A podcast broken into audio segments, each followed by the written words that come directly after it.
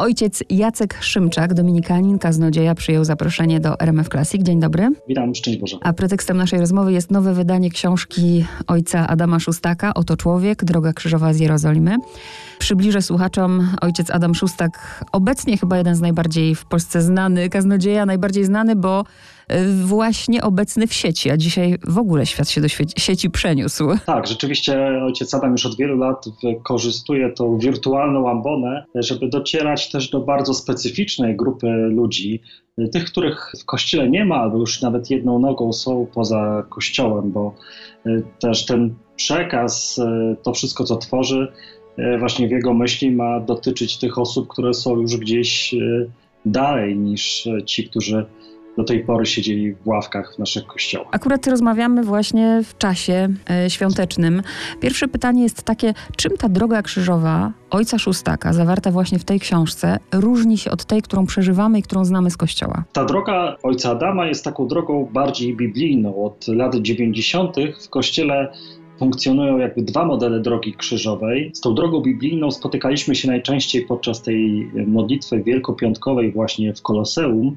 To są trochę inne stacje drogi krzyżowej niż te, które znamy z naszych kościołów. One są bardziej odparte na fragmentach biblijnych. Właśnie tym modelem e, posługuje się ojciec Adam. Idzie po Jerozolimie, e, idzie po uliczkach właśnie Starego Miasta w Jerozolimie i tam się zatrzymuje, pokazuje cały kontekst też właśnie biblijny drogi krzyżowej, ale też pokazuje ludzką twarz Jezusa, ale też w tej książce, jak ją otworzymy, możemy znaleźć twarze ludzi, którzy na co dzień po tej drodze krzyżowej po tym jerozolimskim Starym Mieście chodzą, pracują, bo to też jest ważne, żeby, tak jak tytuł tej książki, Oto Człowiek, zobaczyć w Jezusie na drodze krzyżowej człowieka, ale też dzisiaj w ludziach, którzy cierpią, chorują, są naprawdę dotknięci smutkiem i biedą, no właśnie, zobaczyć ich człowieczeństwo, bo to jest chyba wyzwanie tej drogi krzyżowej też w tym czasie. Powiedział ojciec, że jest to tak bliżej Pisma Świętego, bliżej Biblii.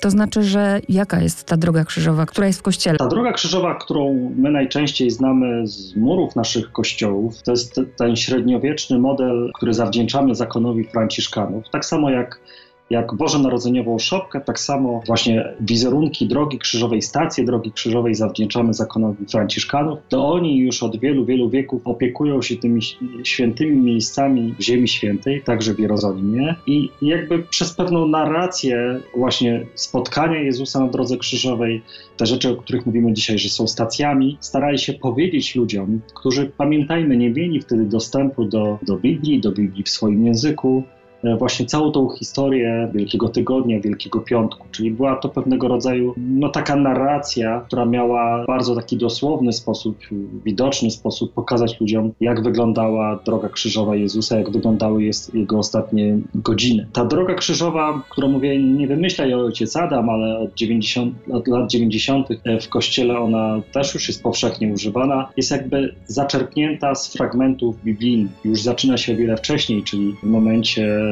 modlitwy Jezusa w Ogrójcu, czyli każdej tej stacji e, towarzyszy fragment, fragment biblijny. W tej drodze krzyżowej, o której mówiłem wcześniej, wiele, wiele spotkań, wiele sytuacji są, są takimi rzeczami, które są zaczerpnięte z jakiejś tradycji. Nie znajdziemy w Piśmie Świętym na przykład spotkania ze świętą Weroniką, żadnego zapisu, który by dokumentował ten moment, kiedy na jej chuście, tej tradycyjnej chuście świętej Dominiki, zachowuje się wizerunek męczonego Jezusa. Także nie chciałbym tu mówić, która z nich jest lepsza, gorsza. To nie chodzi o jakąś dokumentację, chodzi o to, żebyśmy potrafili właśnie w tym cierpieniu Jezusa także umieścić swoje cierpienie i zobaczyć, że On w tej drodze krzyżowej jest, no właśnie, jest stuprocentowym człowiekiem i stuprocentowym Bogiem. Ja w tej naszej rozmowie będę chciała się za chwilę skupić na tym wymiarze zdecydowanie duchowym, ale miałam taką przygodę. Przed chwilą ktoś, czy przed chwilą, parę dni temu ktoś po prostu wziął do ręki tę książkę, którą mam teraz przed sobą i nie zagłębiając się, zobaczył właśnie ciekawe zdjęcia z Jerozolimy i zadał mi takie pytanie, aha, to, to, jest, to, to jest taka książka, która ma być przewodnikiem, że jak pojadę do Jerozolimy, to mam odwiedzić te wszystkie ważne miejsca, w których był Jezus. A okazuje się, się, że właśnie ojciec Adam Szustak nie odwiedza tych typowych miejsc. Tak, nie odwiedza tych typowych miejsc. Pamiętajmy też, że tej Jerozolimy z czasów Jezusa już jej nie ma. Ona nawet jest kilka metrów pod ziemią. To miasto cały czas żyje, rozbudowuje się, nabudowuje się, więc ciężko, żebyśmy metr po metrze chodzili tymi samymi ścieżkami co on. I nie o to też w tym chodzi. Chodzi o to, żeby właśnie nawet zejść z, z tego harmidru, z tego, bo każdy, kto pojedzie do Jerozolimy, będzie chciał uczestniczyć w drodze krzyżowej, zobaczy, że to nie jest najbardziej sterylne miejsce na świecie, że to jest miejsce, które jest jednym wielkim targowiskiem dzisiaj, ulicami, po których dzisiaj chodzą ludzie, funkcjonuje tam miasto, więc ojciec Adam jakby zabiera nas na jakiś margines tych uliczek, w spokojniejsze miejsca, no, żebyśmy się zatrzymali. Właśnie droga krzyżowa to nie jest e, taka, taka dokumentacja, że my krok po kroku z jakąś linijką, centymetrem chodzimy, dotykamy e, czy dokumentujemy miejsca. To, to nie chodzi o odtwarzanie historii, to nie chodzi o to, żebyśmy teraz robili jakieś badania właśnie takie archeologiczne i doszukiwali się miejsc, w których on był. Ta droga krzyżowa nawet właśnie nie jest przewodnikiem dla tych, którzy pojawią się w Jerozolimie, ale raczej jest takim przybliżeniem nam tego, że my możemy też utkać sami w swoim życiu swoją drogę krzyżową. Wydaje mi się, że ojciec Adam, ale też wie, wielu też kaznodziejów zachęca nas do tego, abyśmy wychodzili z jakichś takich sztywnych ram. Bardzo często nam się wydaje, że modlitwa to jest jest odmówienie jakiegoś y, tekstu, jakiegoś przeczytania jakiegoś tekstu, który ktoś napisał. Ojciec Adam, ale wydaje mi się, że też wielu z nas zachęca do tego, żebyśmy potraktowali nawet coś takiego, co jest nabożeństwem Drogi Krzyżowej, bardzo autorsko. Kiedy ja spotykam się z ludźmi, którzy biorą do ręki tęże książkę, mówię, a może ty na podstawie tych stacji, tego, co ty tam przeczytałeś, odkryłeś, napisz swoje rozważanie, napisz swoją Drogę Krzyżową, właśnie w tym Wielkim Poście, w, tym, w tych w czasie tych świąt, w czasie tego Wielkiego Piątku, bo to nie jest, e, to jest coś, co ma być dla nas inspiracją, a nie tylko tekstem, który mamy odczytać i, i uznać, że zaliczone. To e, ta książka to też właśnie zapis, tak jest zresztą mm, na wstępie, zapis rekolekcji, które były realizowane, wielkopostnych rekolekcji, realizowanych w 2014 roku. I pada tu takie zdanie niesamowicie sformułowane, że w tych rekolekcjach chodzi o to, by łaska siadła. Łaska to jest e, właśnie, łaska siadła. Łaska ma siąść e, na nas. Coś, co jest Boże, ma siąść na naszej naturze. Droga krzyżowa to jest właśnie mówiłem o tym, to połączenie tej drogi bosko-ludzkiej. Jezus na drodze krzyżowej nie jest ani mniej Bogiem, ani mniej człowiekiem. Doświadcza tego wszystkiego, co jest bólem i trudem.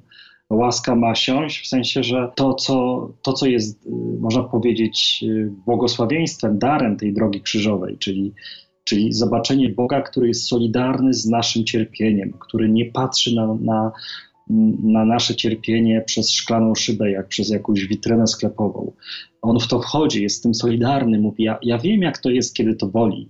Ja wiem, kiedy lecą ci łzy. Ja wiem, jak to jest. Ja wiem, kiedy, kiedy doświadczasz upokorzenia, odrzucenia. Przecież droga krzyżowa to jest droga pośród obojętności. To, to jest chyba jakby dla mnie bardzo mocne zawsze doświadczenie drogi krzyżowej, że to, co zabija Jezusa, to po prostu ludzka obojętność. I właśnie wszystko to, o czym mówię, wydaje mi się właśnie, że jest łaską. Chodzi o to, żeby to w nas, e, właśnie jak mówi ojciec Adam, siadło, siadło w naszych głowach, siadło w naszych umysłach i te umysły, że tak powiem, rozwaliło od środka. Te nasze schematy myślenia, które nam podpowiadają, że w cierpieniu w, w, jesteśmy sami, że właśnie potrafimy się czasem izolować w jakimś cierpieniu. Wydaje nam się, że Bóg jest daleki, a On jest właśnie w tym momencie bardzo solidarny. I to jest takie właśnie może proste, dosłowne określenie tego, że łaska ma siąść, czyli mamy zostać znów czymś obdarowani przez Boga, bo to nie my mu cokolwiek dajemy, tylko On nam chce cały czas coś dawać. Chcę zapytać o klucz do zrozumienia tej drogi krzyżowej dla, weźmy właśnie dla dziecka. Jak mu wytłumaczyć, e, czym dla niego ma być e, to przeżywanie tej drogi krzyżowej? Wrócę do tej, jeszcze do tych źródeł takich historycznych. E, droga krzyżowa powstaje wtedy, kiedy też w sztuce mamy do czynienia z, z tym kierunkiem, który nazywamy doloryzmem czyli takim skupieniu się na, na cierpieniu, na, na ciele, które jest martwe, to wtedy pojawiają się dopiero w średniowieczu w kościołach wizerunki Jezusa, który jest e, martwy, który jest przygnieciony, w zasadzie zmiażdżony tym cierpieniem. Wcześniej w kościołach dominuje wizerunek Jezusa, który na krzyżu jest e, żyjący, jest zwycięski. E, przychodzi nurt w sztuce, doloryzm i wywraca nam, można powiedzieć, trochę całą teologię też drogi krzyżowej. Czyli, że my się skupiamy na takim współcierpieniu razem z Nim. Tylko to w niczym nie pomaga, tak? Znaczy, to, to nasze wzruszenie, które ktoś by chciał wywołać, że my się wzruszymy tym, jak Pan Jezus e, cierpiał podczas drogi krzyżowej. Pytanie, co to w nas zmienia? Ja bym e, w kontekście też przeżywania drogi krzyżowej z najmłodszymi, z dziećmi, właśnie z, zwrócił uwagę na to, że chyba to co, to, co jest bardzo ważne dla nas społecznie też dzisiaj, że to, co, z czym zderza się Jezus, to nie cierpienie fizyczne, ale to cierpienie, które jest związane z tym, że tak wiele osób go jeszcze przed chwilą adorowało, wielbiło, y, przyklaskiwało, a dzisiaj stoją z założonymi rękoma. Warto chyba podczas drogi krzyżowej właśnie to pokazać, że Jezus jest y, sam, że kiedy przychodzi trud, kiedy przychodzi cierpienie, kiedy ja widzę dookoła siebie osobę, która zmaga się z czymś trudnym, z jakąś chorobą, jest czymś gorsza, w czymś słabuje, no to żebyśmy nie powielali tego schematu z drogi krzyżowej, żebyśmy nie byli ludźmi, którzy stoją z założonymi rękoma i przyglądają się z dystansu. Bo wydaje mi się, że dopiero takie spojrzenie jest nas w stanie cokolwiek zmienić. To nie chodzi o, o sumę jakichś wzruszeń, pobożnych wzruszeń, bo my tak często staramy się, właśnie wydaje mi się, że przez jakieś błędne wzorce patrzeć na drogę krzyżową, która ma nas y, wzruszyć, poruszyć. Tylko najgorsze jest to, że to nic w nas nie zmienia. Ważne jest to, żebyśmy, szczególnie w przypadku najmłodszych, y, potrafili wyjść poza ten schemat drogi, y, drogi krzyżowej i pokazać jej im, że ta droga krzyżowa to nie jest kropka, to nie jest ostatni moment, że to wszystko musi być powiązane i to jest taka umiejętność też chrześcijańskiego czytania historii i Ewangelii, że to jest, ma sens tylko wtedy, kiedy my wiemy, że On wziął, wstał ze śmierci, zmartwychwstał i jest żyjący. Bo jeżeli się zatrzymamy na tym takim momencie tragicznym, smutnym i zostawimy kogoś w tym wszystkim, no to, to tak naprawdę ta droga krzyżowa po prostu nie ma sensu. Jeżeli nie ma zmartwychwstania, to nie ma co zajmować się drogą krzyżową. Mnie bardzo ta propozycja y, ojca Szóstaka bardzo, bardzo odpowiada. Ta książka jakby nie jest drogą cierpienia y, Jezusa, tylko jest pokazaniem drogi miłości. Tak jak w życiu. Znaczy, my dla kogoś, kogo kochamy, wiemy, że jesteśmy w stanie może nie tyle pakować się na siłę w jakieś cierpienie, ale z powodu, z argumentu tej miłości jesteśmy w stanie przyjąć na siebie jakiś e, trud, ograniczenia, e, także które będą sprawiały, że będziemy cierpieć, albo nasze ego, nasz egoizm będzie jakoś yy, cierpiał przez to. No ale chodzi o to, że cierpienie ma sens tylko wtedy, kiedy tym sensem jest y, miłość, inaczej jest bezsensowny. Stacja pierwsza tutaj to ogród, ale chcę przejść już do tego, że y, żeby, żebyśmy jakby podali przykład od razu na życie. Czyli krótko mówiąc, kiedy Judasz y, zdradza Jezusa, a Jezus pokazuje właśnie z, no, coś, czego byśmy się w ogóle nie spodziewali, prawda? Jud Jezus wie, że Judasz go zdradzi, a jeszcze obdarowuje go, mm, prawda, pocałunkiem. Jaką tak. z tego naukę właśnie zabrać dla siebie? Ta nauka, która płynie nawet z tej pierwszej stacji, z tego spotkania z Judaszem, jest taka, że my nie wierzymy w determinizm. My wierzymy w to, że Rzeczywiście do ostatniej wręcz chwili Jezus walczył o Judasza. Wróćmy jeszcze troszeczkę wcześniej, wróćmy do y, sceny z y, ostatniej wieczerzy. Przez sztukę, przez malarstwo bardzo często widzimy jednego z uczniów, świętego Jana, y, który jest oparty o pierś Jezusa. I zapamiętujemy, że jeden z uczniów leżał na jego, na jego piersi, czyli był po jego lewej stronie. Ale ewangelista też pisze o tym, że Jezus bierze macza, macza chleb i podaje to y, właśnie temu uczniowi, który go zdradził. Kiedy my podajemy coś przy stole, to podajemy tym, którzy są najbliżej, a nie tym, którzy są gdzieś na krańcu stołu. I to jest dla mnie też taki przykład tego, że e, podczas ostatniej wieczerzy Jezus był rzeczywiście blisko. Jezus był prawdopodobnie po drugiej stronie, czyli po prawej stronie. Jezus chciał za wszelką cenę go ocalić.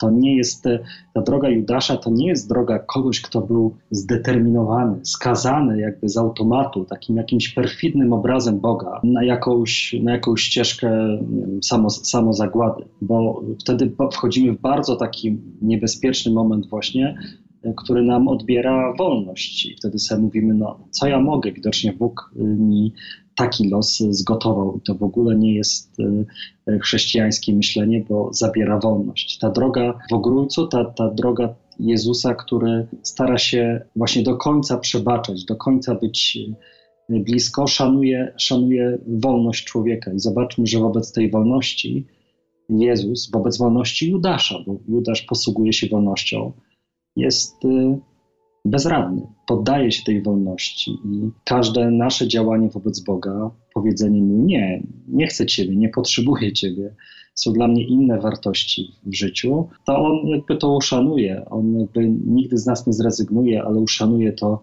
nie będzie nam wchodził z butami w nasze życie. I nawet ta pierwsza scena w, w ogrodzie, to jest ten moment, pamiętajmy, że to w ogrodzie y, musimy czytać to, to zawsze drogę krzyżową przez ten kontekst żydowski. Dla Żyda ogród to jest zawsze powrót do od ogrodu Eden. Ta scena drogi krzyżowej zaczyna się właśnie w ogrodzie, bo w ogrodzie, w ogrodzie Eden, też po raz pierwszy Bóg powiedział człowiekowi e, nie. I ta droga powrotu właśnie do tej jedności Boga i, i człowieka zaczyna się w ogrodzie. Można powiedzieć, zaczyna się historia od początku. Zaczyna się od nowego ogrodu, od ogrodu, który nazywamy ogrójcem, a skończy się w ogrodzie, który, którym był grób Jezusa, pusty grób Jezusa. Sposób postępowania z tymi, którzy nas krzywdzą, przebaczać, a ciężko człowiekowi, nie będę tu mówić, że katolikowi, człowiekowi ciężko w ogóle kiedy ktoś nas opluwa. Jezus jakby wziął na siebie wszystkie grzechy tego świata i, i, całe zło, a my ludzie zadajemy sobie pytanie, no to jak to? Kiedy ktoś mnie opluwa, kiedy ktoś robi mi krzywdę, to ja mam nadstawić drugi policzek? My posługujemy się bardzo, e, bardzo często właśnie tym słowem e, policzek. E, jakbyśmy sobie, jakbyśmy sobie zajrzeli w oryginał Pisma Świętego, zobaczymy też właśnie to stwierdzenie, którym inaczej możemy przetłumaczyć ten tekst. Pokaż komuś, czy nadstaw, pokaż komuś swoją inną twarz, pokaż mu swoją drugą twarz, czyli właśnie jakby pokaż mu swoją łagodność. Nie chodzi o to, żebyśmy byli tymi, którzy się w taki głupi sposób wystawiają na, na cierpienie, na, na pogardę. Jezus także podczas drogi krzyżowej, podczas swojego sądu mówi, a czemu ty mnie bijesz? Jest w stanie wobec żołnierza, którego policzkuje, zaprotestować i powiedzieć, dlaczego za to, że powiedziałem coś prawdziwego, dlaczego ty mnie bijesz? I zadaje mu, zadaje mu to pytanie, chcąc zatrzymać tą falę, falę zła to nadstawianie drugiego policzka to jest zatrzymanie y, na sobie fali zła, czyli zaprzestanie odwetu. Nadstawienie drugiego policzka to nie jest przyjęcie kolejnych y, na siebie, że tak powiem, ciosów, ale nie reagowanie w taki sposób właśnie odpowiadania złem na zło. Tylko, tak jak powie potem święty Paweł, że chrześcijańską drogą jest zwyciężanie zła siłą, siłą dobra. To jest oczywiście bardzo trudne. I wiemy, wiemy jak, jakby, kiedy o tym się mówi, to jest zupełnie inny poziom niż to, kiedy my to przeżywamy, ale właśnie zobaczenie tego, że ja przeżywam jakieś cierpienie, odrzucenie, niesprawiedliwość, wiem, że w tym momencie Bóg jest ze mną solidarny w 100%, bo On wie, jak to jest, bo On sam to przeżył na własnej skórze. Oto człowiek, taki jest tytuł. Rozumiem, że tutaj oczywiście ten Jezus jest pokazany bardzo w wymiarze ludzkim, a z drugiej strony zupełnie nie, ponieważ my ludzie, kiedy łatwo nam jest zobaczyć Jezusa, Jezus na siebie wziął trudną sytuację, prawda? A my, kiedy mm, nam się wszystko w życiu wiedzie i wszystko jest dobrze, to łatwiej Jezusa, kochać y, czy Boga, modlić się do Niego, a tutaj właśnie w tej drodze krzyżowej y, Ojca Szóstaka padają słowa. Kiedy jesteś w trudnej sytuacji, zobacz Jezusa, a właśnie wtedy jest to najtrudniejsze. Najtrudniejsze też zobaczyć właśnie Boga, który te, też jest blisko w momencie, kiedy ja ponoszę e, porażkę. E, kiedy nawet nie tyle doznaję od innych cierpienia, ale przez to, co w życiu wybrałem, jakie podjąłem decyzje, wpakowałem się w jakieś kłopoty. Bardzo często jesteśmy wtedy mistrzami świata, żeby oskarżać siebie, siebie i mówić sobie, jestem do niczego, jestem, jestem zerem, do niczego się nie nadaje. Wtedy bardzo często e, dochodzi do nas taka pokusa, która mówi, no Bóg o tobie też tak myśli, Bóg się tobą zawiódł, rozczarował. Zobaczyć Jezusa w tym momencie to zobaczyć Boga, który, dla którego ważniejsze jest to, kim ja jestem, a nie co ja w życiu narobiłem. Zobaczyć Boga, który podczas swojej drogi krzyżowej jest też zatroskany o innych ludzi. Jest taki moment jeszcze w ogrójcu, kiedy jeden z uczniów Jezusa wyjmuje miecz i odcina wręcz ucho rzymskiemu żołnierzowi. Jezus to ucho uzdrawia. To jest ostatni cud Jezusa. Można powiedzieć, że w momencie swojego cierpienia, odrzucenia troszczy się o innych, troszczy się o kobiety, które, które stoją na jego drodze krzyżowej. Troszczy się o swoją mamę, która jest pod krzyżem.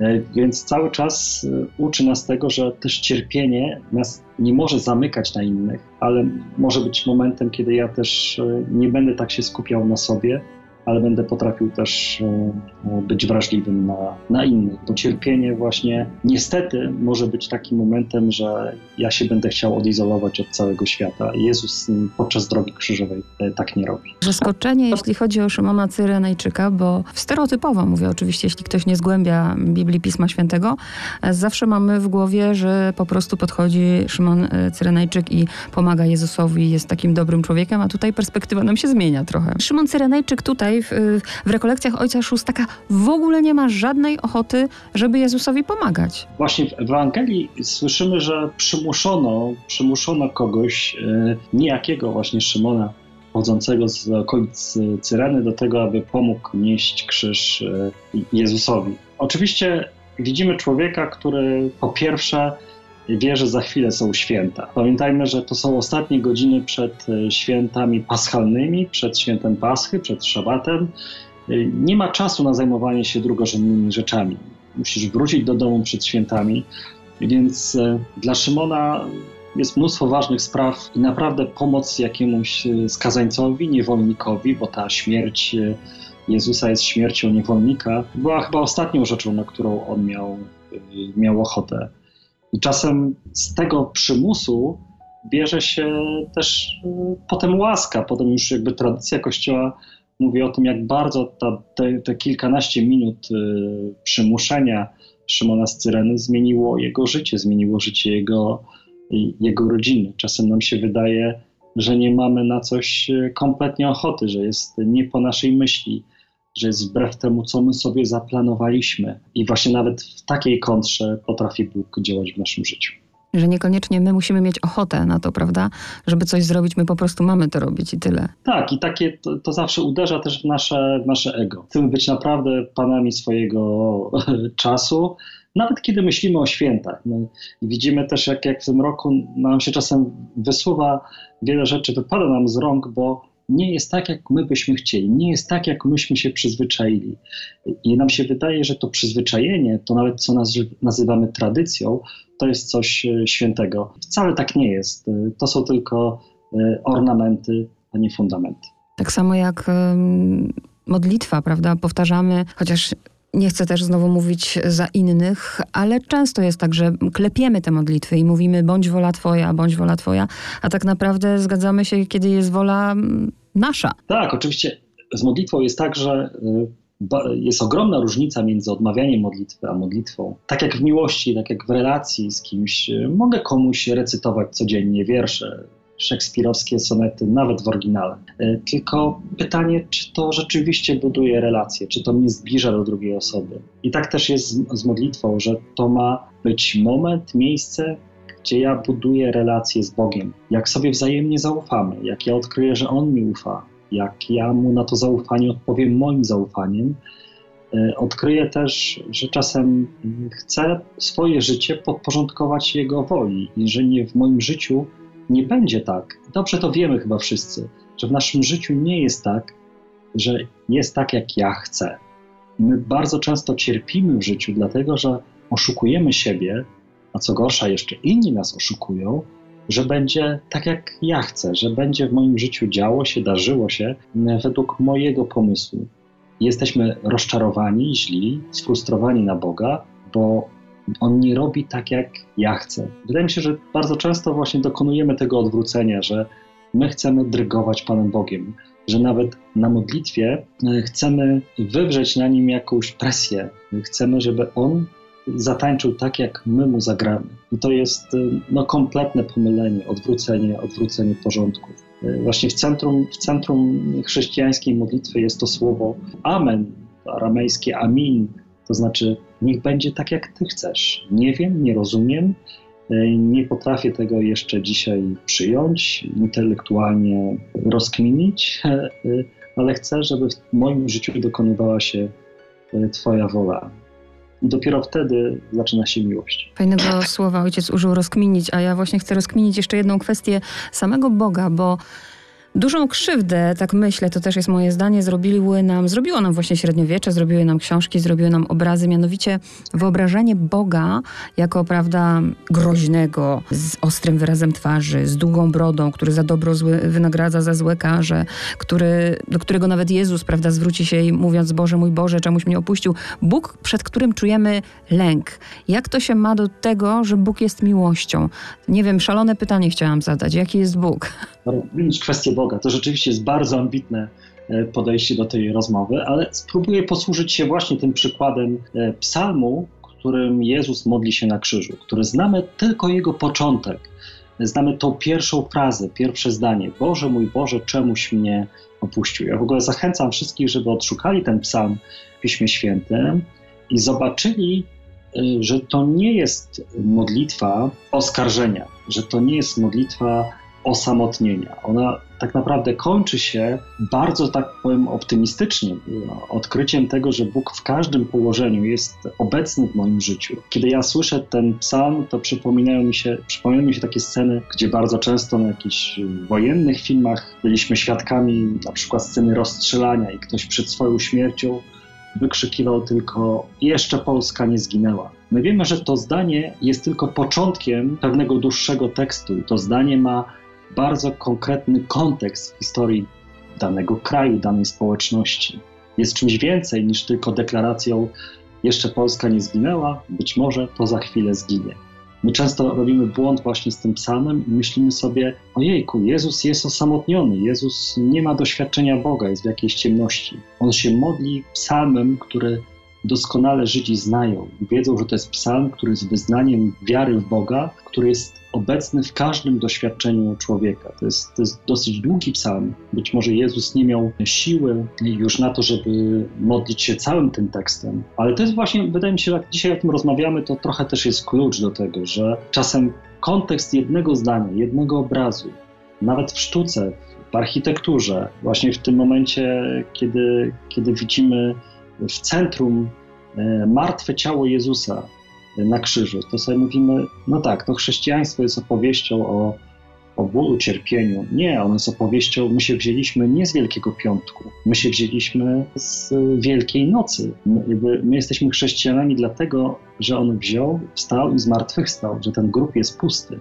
I my często nie wiem dlaczego, bardzo często wciąż nie mamy pomysłu na świętowanie chyba Wielkanocy. Ja się bardzo cieszę, powiem to, może zabrzmi to trochę prowokacyjnie, ale bardzo się cieszę, że w tym roku nam odpada tak wiele rzeczy, które były ornamentami, które nam zasłoniły Wielkanoc, które nam zmyliły wzrok i powiedziały, takie czy inne obrzędy, tradycje ludowe y, są istotą świąt. Wcale tak nie jest. My wzięliśmy się właśnie ze świętowania pustego, pustego grobu Jezusa a nie jest to, że obchodzimy takie czy inne tradycje regionalne. Jaki jest Bóg? Jezus mówi w Ewangelii, kto mnie widzi, widzi Ojca. On mówi, ja jestem portretem tego, jaki jest Bóg.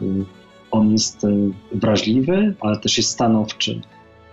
Jest, e, potrafi płakać, jest mężczyzną, który potrafi płakać. Przy grobie Łazarza stoi tam jest najkrótsze zdanie w Piśmie Świętym, Jezus zapłakał. Jakby potrafi być pełen zburzenia, wyrzuca, wyrzuca y, przekupniów ze świątyni. Jest tym, któremu opadają ręce, bo już jest niecierpliwy i mówi w pewnym momencie, czemu ja jeszcze z wami rozmawiam, skoro wy mnie nie rozumiecie. Jest zawiedziony, jest, jest wesoły, jest głodny, y, potrafi siedzieć, jeść i pić, jest wrażliwy na tych, którzy są gdzieś na marginesie społeczeństwa, wchodzi w konflikt, nie boi się konfliktu z innymi ludźmi.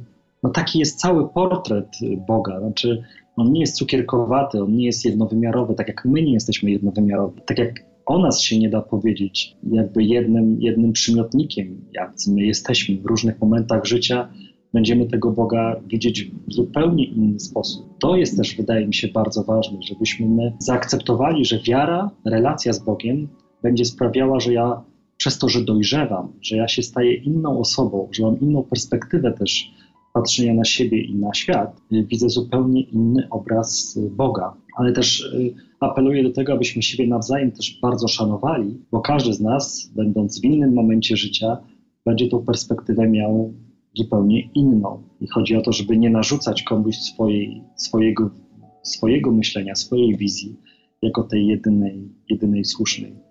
Tak samo jak żyjemy w rodzinach, tak samo jak e, żyjemy w małżeństwach, zupełnie widzimy siebie innych niż e, tymi, którymi byliśmy jeszcze 20, 15 czy 5 lat temu, bo się rozwijamy i tak samo jest e, z Bogiem. A święty Paweł powie, teraz widzimy niejasność w zwierciadle. Na to pytanie, które sobie dzisiaj stawiamy, jaki jest Bóg, no będziemy musieli odpowiedzieć po zmartwychwstaniu niestety. To jest historia człowieka, mówię o Jezusie, prawda? Tego, tego, ten ludzki wymiar właśnie pokazywania tej jego drogi krzyżowej i tego, że to ma być dla nas, dla mnie lekcja, prawda? Tego, jak pokonywać właśnie trudności, jak radzić sobie z cierpieniem, jak radzić sobie z wrogiem. I teraz jest pytanie, skoro to jest człowiek, Jezus jest człowiekiem i jeśli ja jako człowiek niestety niedoskonały, nie będę tak postępować w życiu, czyli w swoim cierpieniu nie będę umiała się zająć y, drugim człowiekiem, w swoim cierpieniu wybiorę użalanie, a nie pomoc.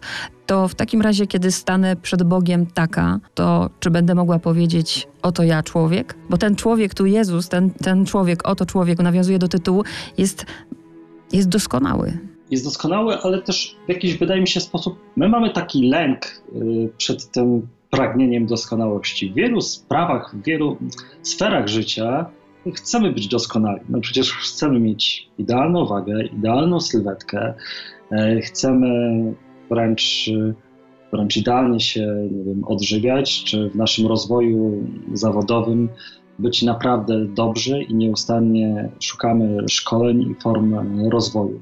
To jest w nas naturalne pragnienie, a czasem jest taka taka sfera właśnie naszego życia, też związana z wiarą, że my na dzień dobry zostajemy w, w blokach startowych i mówimy sobie: Nie, ja będę przeciętny, ja będę zwykły, ja tam się nie chcę pchać na, na afisz z niczym.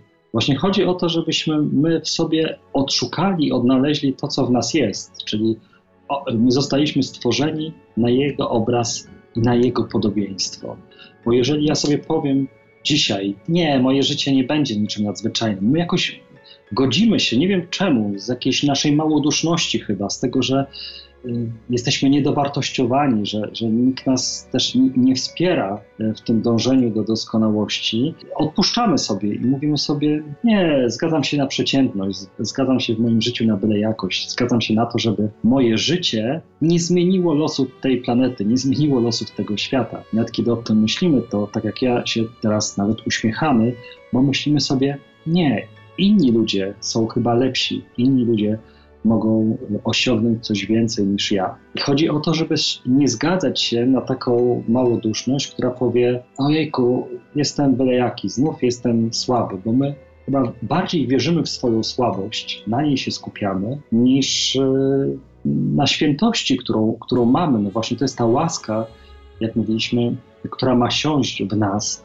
czyli mamy odkryć, kim my jesteśmy, jaki jest w nas potencjał zmiany, nawrócenia, przemiany też innych dookoła nas. Co będzie w momencie naszego sądu? E, ciężko mi dzisiaj tutaj wyrokować, e, ale znów w Ewangelii, w Ewangelii mamy taką podpowiedź, kiedy Jezus kreśli taki portret, portret sądu ostatecznego, taką sceną, gdzie pokazuje, bo byłem głodny, a daliście mi jeść, byłem spragniony, daliście mi pić, byłem w więzieniu, byłem chory, odwiedziliście mnie. I mówi, właśnie to, co robicie względem innych ludzi, to robicie względem mnie wobec swoich braci najmniejszych. Nie chodzi o to, żebyśmy my dzisiaj skupiali się e, właśnie na swoich słabościach, na swoim nie potrafię, nie umiem, inni są lepsi, ale żebyśmy nie zaniedbali także w tym momencie naszej historii, w której jesteśmy, tych wszystkich momentów, kiedy e, możemy czynić e, dobro, bo to wszystko, co czynimy wobec braci najmniejszych, tych ludzi, którzy są gdzieś odsunięci, są na marginesie, czynimy jemy, bo Bóg do naszego życia przychodzi bardzo zakamuflowany. On lubi się kamuflować i przychodzi przeważnie przez tych, którzy są na marginesie. Trudny czas dla wszystkich. Mówię oczywiście o sytuacji na świecie, w Polsce, o kwarantannie, która potrwa do Wielkanocy i już ojciec wspomniał, prawda, że, że ta Wielkanoc będzie inaczej wyglądała. Niektórym ludziom bardzo blisko kościoła, mówię samej, samej ceremonii, nawet już słyszałam takie wypowiedzi, to nie będą święta. Jak to? To nie będzie, to nie będą święta. Więc moje pytanie jest takie, jak najlepiej przeżyć te święta właśnie w takich okolicznościach? Ja, jak, jak przeżyć święta Anno Domini 2020? Właśnie z, dokopując się do tego, co jest e, fundamentem. Być może do tego, że życie jest silniejsze niż śmierć. To, co jest e, takim bardzo silnym przekazem tych e, świąt właśnie wielkanocnych, śmierć nie ma ostatniego zdania. Bóg jest silniejszy niż śmierć. Bóg nie zgadza się, nie ma w sobie zgody na to, żeby człowiek umierał, że nawet kiedy nasze życie to doczesne się kończy, to on nam daje gwarancję, sam jest gwarantem tego, że nas wskrzesi w naszych ciałach, że nie będziemy jakimiś duchami, nie będziemy się unosić jako eteryczne byty. Nasze ciało zmartwychwstanie. I to jest, czy jest inny, lepszy moment, w którym my dzisiaj jesteśmy, na to, żeby, żeby ta prawda do nas dotarła i żebyśmy może po raz pierwszy raz w życiu w to uwierzyli i zobaczyli, że to jest epicentrum tych świąt wielkanocnych, że to nie chodzi o to, żebyśmy wypchali koszyk wielkanocny kiełbasą chrzanym i babką. To są jakby ornamenty, to są rzeczy, które można nam odebrać i, świąt, święta wciąż będą. Można nam odebrać wspólną liturgię, można nam odebrać wspólne świętowanie. To są tylko rzeczy, które miały nam pomagać w świętach. One mają nam paradoksalnie, one nam znikają dlatego, żeby nas przybliżyć do siebie i też przybliżyć do Boga, żebyśmy na przykład pozbawieni różnych modlitw, obrzędów y, w naszych kościołach, stanęli całą rodziną i pobłogosławili nasze jedzenie, nasze, nasz, nasz posiłek świąteczny. Ale może żebyśmy się w końcu, a może tego nigdy jeszcze nie robiliśmy, pomodlili właśnie rodziną tak własnymi słowami, aby nasze dzieci zobaczyły rodziców, którzy nie tylko są zdenerwowani, nie tylko mają podniesiony głos, ale potrafią się ze sobą i nad sobą modlić. Może nikt nas z duchownych te święta nie pobłogosławi, ale my możemy siebie e, pobłogosławić. Chodzi o to, żebyśmy odkryli chyba coś, co było bardzo pierwotne. Jezus podczas e, tego pierwszego spotkania, kiedy przychodzi zmartwychwstały do swoich uczniów, ma dla nich tylko jedno słowo. I wierzę, że to słowo ma także dla nas podczas tych świąt. To jest słowo pokój. Pokój Wam. W tym wszystkim, co obserwujemy dookoła nas i rzeczywiście nam zabiera pokój wprowadza nas w niepokój, on podczas świąt wielkanocnych mówi pokój. Śmierć nie jest ostatnim zdaniem. Śmierć nie jest kropką w naszym życiu. Jestem tak silny, że przeprowadzam człowieka ze śmierci do życia. I może właśnie musi mnóstwo rzeczy zniknąć w naszym życiu, też te wszystkie rzeczy, które nam okradły, zabrały święta, one muszą zniknąć, żebyśmy załapali, o co tak naprawdę, też załapali jako wierzący, o co w te święta e, chodzi. Bo chyba za dużo było lat w naszym życiu, kiedy tą wielką noc po prostu przespaliśmy, żeby mieć siłę na, na świąteczne śniadanie. Coś zgubiliśmy. Teraz jest szansa, żeby odkryć e, rzeczywiście e, noc, czyli miejsce którego się boimy, moment, który się boimy i którym właśnie Bóg dokonuje największych, największych cudów, największego cudu, czyli zmartwychwstania. Nie wtedy, kiedy jest jasno, nie wtedy, kiedy jest dobrze, ale kiedy jest ciemność, smutek i wszyscy się boimy. I on wtedy przychodzi i mówi: Pokój, ja jestem żyjący, jestem silniejszy. I wydaje mi się, że wszyscy, wierzący, niewierzący tego pokoju, w tym momencie naszej historii, e, naszego życia, chyba wszyscy potrzebują. Ja tak myślę, że jeśli jest ktoś po drugiej stronie i, i nas słucha i myśli sobie, to jak to y, Bóg chce w takim razie, żebym stracił pracę, prawda, bo, bo, bo się tak dzieje. Bóg chce, żebym nie miał na chleb. A ja zawsze w takich chwilach myślę, jeśli wierzę w Boga, to znaczy muszę wierzyć w to, chcę wierzyć w to, że wszystko jest okej, okay, tak jak ma to, być. To też nie jest tak, że Chrześcijaństwo, wiara to nie jest zaklinanie rzeczywistości, założenie różowych okularów i powiedzenie: Słuchajcie, nic się nie dzieje. E, to nie jest też tak, że komuś, kto e, straci pracę, jego firma zbankrutuje, straci możliwość wyżywienia swojej rodziny, to my będziemy stali z założonymi rękoma i tak trochę myśleli sobie właśnie w naiwny sposób, naiwny, głupi sposób, że Pan Bóg jakoś się zatroszczy. On ma nas, ma mnie, e, abym ja też zatroszczył się o tych ludzi, e, którym rzeczywiście wali się dzisiaj świat na głowę. Bo, bo bardzo często takim naszym pozorem, błędem myślenia jest to, że Bóg za nas coś zrobi, że Bóg dla nas, za nas od, odwali robotę. Święty Paweł w liście do Tesaloniczan mówi, Bóg z nami współpracuje we wszystkim dla naszego dobra. Nasza magiczność myślenia o Bogu, którą bardzo często widzę, że współcześnie chodzimy, ta magiczność mówi, Bóg w jakiś sposób właśnie magiczny, tajemniczy o coś się zatroszczy. Mówimy, że Bóg jest miłością, ale ta Jego miłość y, będzie się dokonywała przez moje ręce, przez moją ofiarność.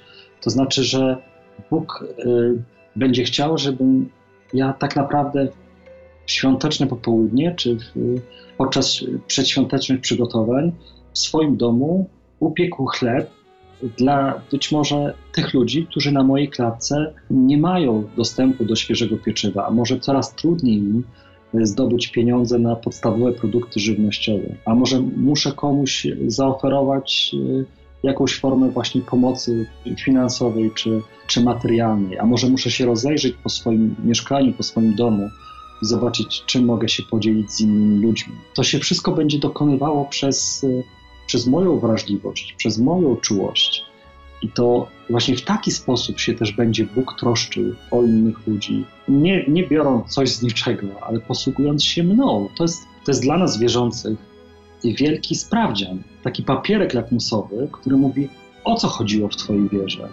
Bo jeżeli zbudowałeś się na myśleniu, moja wiara to polega na tym, że ja chodzę w niedzielę do kościoła, to ostatnie tygodnie nam pokazały, że być może, być może to nie jest w epicentrum naszej, w epicentrum naszej wiary.